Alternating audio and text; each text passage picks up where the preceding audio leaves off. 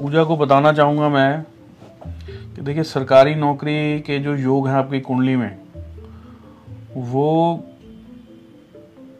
हैं, लेकिन बहुत ही ज़्यादा जिसमें कह लीजिए कि परेशानी वाला योग है।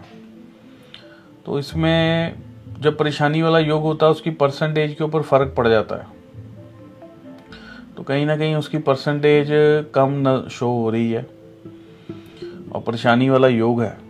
तो इसमें थोड़ी सी हमें दिक्कत लग सकती है कि हो सकता है कि आगे चल के आपको सरकारी नौकरी जो है वो अगर मिले तो वो कई बार क्या होता है कि डायरेक्ट नहीं मिलती है सेमी गवर्नमेंट में मिल जाती है।